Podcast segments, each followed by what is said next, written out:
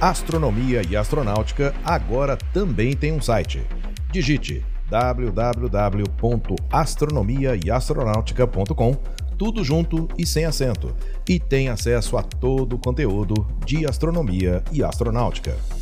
Não perca também nenhum dos quatro volumes da coleção Astronomia e Astronáutica, disponível com exclusividade na Amazon, e os videocasts de astronomia e astronáutica disponíveis no site e no YouTube.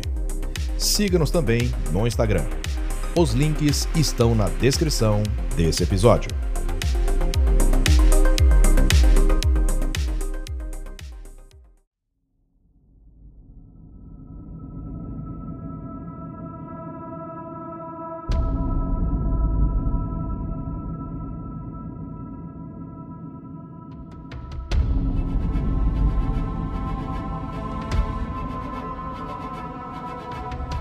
Construído em uma depressão natural do terreno, levará a China a um novo patamar na ciência. Ele é o FAST. Olá, eu sou o Floresberto, apresentador do podcast Astronomia e Astronáutica, e vou levar você nessa viagem.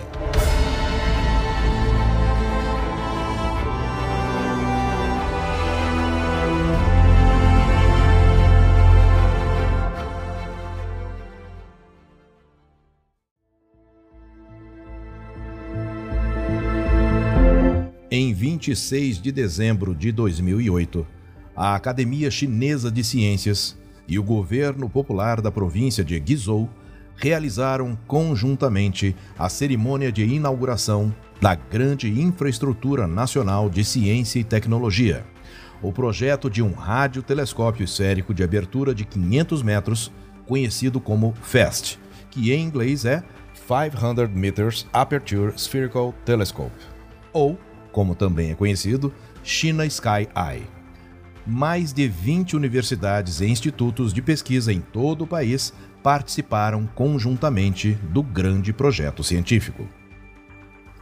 A construção do FEST começou em 2011 e a primeira captação foi obtida em 25 de setembro de 2016. A operação oficial se iniciou em janeiro de 2020, após um período de testes de três anos. A superfície do radiotelescópio é composta por 4.450 refletores triangulares, fazendo com que ele tenha a mais elevada sensibilidade de detecção de sinais vindos do espaço, servindo para observar fenômenos relacionados com a matéria negra. Seu desenvolvimento custou algo em torno de 180 milhões de dólares. Outro custo curioso do radiotelescópio foi o fato de que 9.100 pessoas que residiam num raio de 5 quilômetros da estrutura foram obrigadas a abandonar suas casas devido aos efeitos negativos do campo de ondas sonoras e eletromagnéticas nessa área, além de evitar interferências dos aparelhos dessas casas no radiotelescópio. O FAST é considerado hoje o radiotelescópio mais sensível existente. Até 2020, o observatório identificou 114 novos pulsares desde que começou a operar em sua fase de testes, em 2016. Ele realizou quase mil horas de observações entre 1 de janeiro e 23 de março de 2020.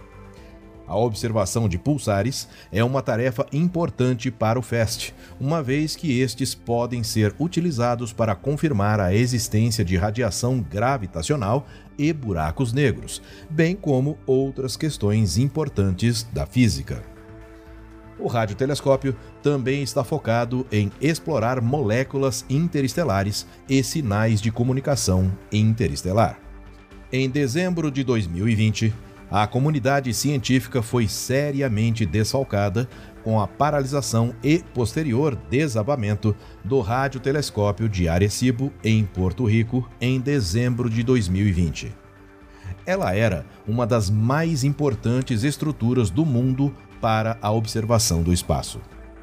Visando compensar essa perda, os chineses disponibilizaram, a partir de abril de 2021, o acesso ao FAST para pesquisadores de todo o mundo, bastando para isso fazer uma requisição online para usar o radiotelescópio. Um horário seria disponibilizado a partir de 1 de agosto de 2021. Os cientistas chineses também devem cumprir o protocolo de requisição online para usar o radiotelescópio. No primeiro ano aberto para a comunidade científica internacional, cerca de 10% do tempo de observação foi alocado para cientistas estrangeiros. O radiotelescópio FAST está localizado na província de Guizhou, no sudoeste da China. Ele tem um diâmetro 200 metros maior que o radiotelescópio de Arecibo, tratado no episódio 111, e ocupa uma área equivalente a 30 campos de futebol. Outro objetivo do radiotelescópio é o de localizar exoplanetas e identificar sinais que possam confirmar a existência de vida extraterrestre. As observações que visam identificar sinais extraterrestres são feitas principalmente no modo denominado Big Black, o que significa que são feitas enquanto o radiotelescópio também está executando seus programas científicos primários. Desta forma, grandes áreas do céu podem ser examinadas em busca de sinais de tecnologia alienígena.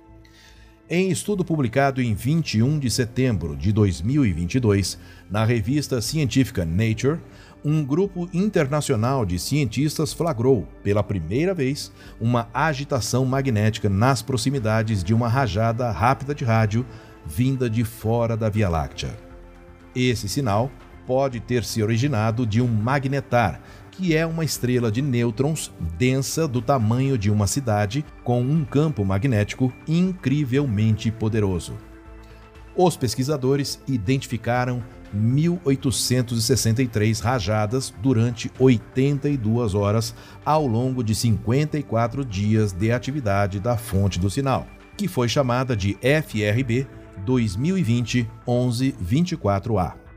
O que chamou a atenção dos cientistas nessa observação é que o sinal de rádio apresentava variações irregulares e de curta duração da chamada medida de rotação de Faraday que corresponde à força do campo magnético e à densidade das partículas nas proximidades da fonte das rajadas.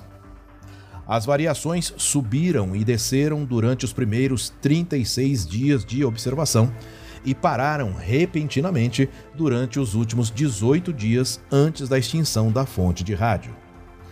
As descobertas mostraram que a emissão de rádio se extinguiu em 72 horas, um fenômeno anteriormente não detectado. Algumas observações recentes desse tipo de sinal de rádio dentro da Via Láctea sugeriram que alguns deles se originam de magnetares. Mas o estudo atual revela que é improvável que a fonte do sinal FRB 2020 1124A seja um jovem magnetar, formado após a forte explosão de uma estrela massiva, que teria gerado uma longa emissão de raios gama ou uma supernova superluminosa, o que traz mais complexidade à origem da rajada de rádio. Eu sou Floresberto, produzi e apresentei esse podcast Astronomia e Astronáutica. Até a próxima viagem.